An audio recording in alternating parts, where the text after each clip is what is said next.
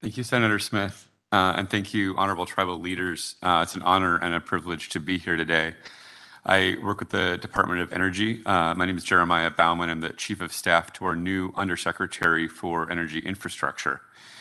Um, it's an honor and a privilege to be here on the ancestral lands of the Dakota, on your ancestral lands. Um, and thank you for hosting, Mr. Chairman, here at the on the lands of the Shakopee Mdewakanton Sioux. Um, I'm, on a personal note, uh, eager to be here. I graduated from Rosemount High School, just a few miles down County Road 42. Um, I should confess, last time I was at Mystic Lake, I don't think my parents knew, so we'll keep that among us. Um, I thought uh, my written testimony has been submitted, and there are sort of lists of different programs, uh, both for which tribal nations and urban indigenous communities can get direct allocations of funding out of Department of Energy, as well as those where Congress set it up as a competitive program. I thought rather than list them all out, I'll talk a little bit about how we're organizing the Department of Energy to implement these programs in a way that hopefully maximizes accessibility, Uh, uh, especially for um, Indian country. And then talk a little bit about some of those programs sort of grouped by themes to give a sense of some of the opportunities, um, and hope that that sets up for us to learn how to best um, improve access to our programs. And then I do want to mention briefly some non-IIJA uh, programs that might help as tribal communities look to navigate some of our programs, or that might also help maximize opportunities. First, in terms of how the department is approaching the um, implementation of the Infrastructure Investment and Jobs Act, the department takes very seriously its trust responsibilities, and more than that, the president's directive to uplift and meaningfully engage all overlooked and marginalized communities, but particularly our indigenous neighbors and um, community partners, uh, for whom we know too long our programs have not been made accessible, but for whom for too long the energy systems of the past and our current energy economy have caused damage or harm or left disproportionate burden. Um, and so we take our responsibility to fulfill the president's commitments to equity very seriously.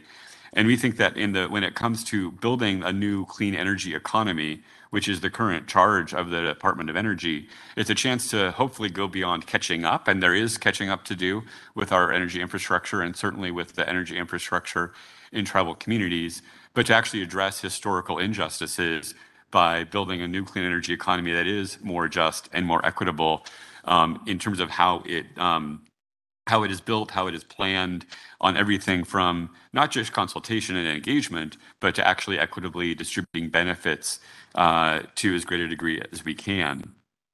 Um, we, uh, You may have heard of the president's commitment, uh, often referred to as Justice 40, the commitment to strive that 40% of the benefits of clean energy investment will flow to disadvantaged communities, Uh, including people of color, including tribal nations, including low-income communities who have too often been on the bad end of the disproportionate distribution of harms and burdens in our energy system. We have a Senate-confirmed leader of an Office of Economic Impact and Diversity at the Department of Energy who is translating what that means when it comes to building a nuclear energy economy.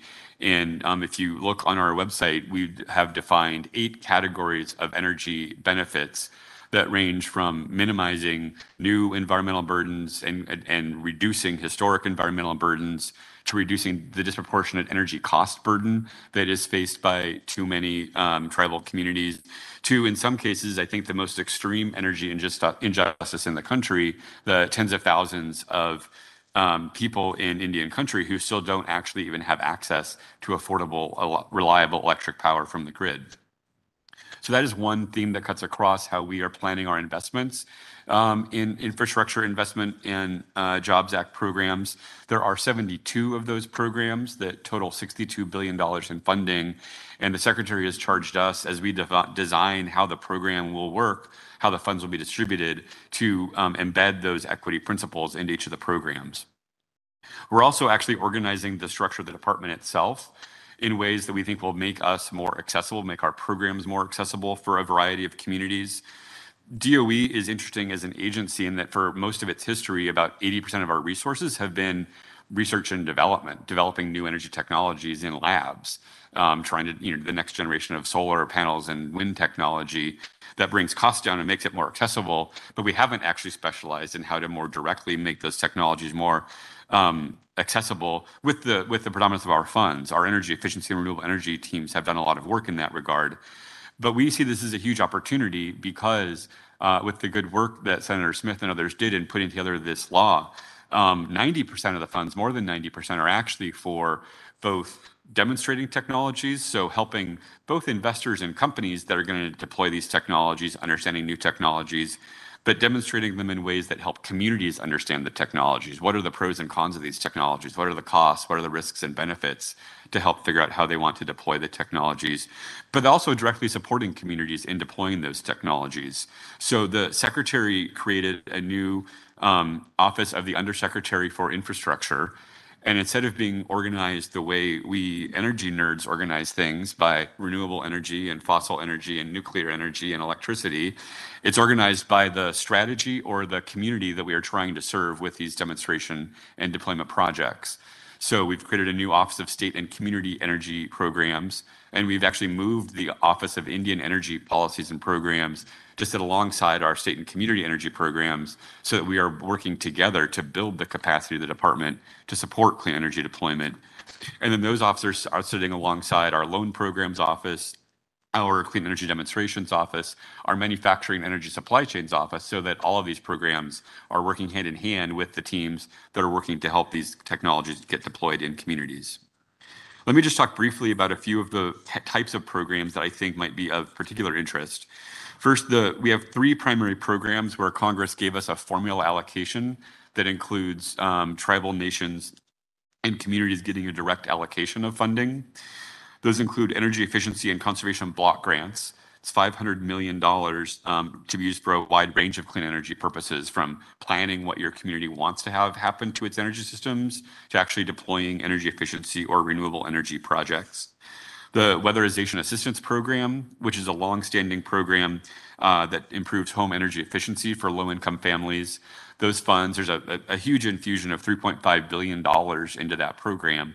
Um, those funds flow through both tribes and states to nonprofit action agencies that actually do hire contractors and do the energy efficiency work in homes. And I should highlight that program is also eligible to be used for uh, workforce development and training a local workforce to do the work in buildings uh, that will make those buildings more comfortable and reduce energy bills for families.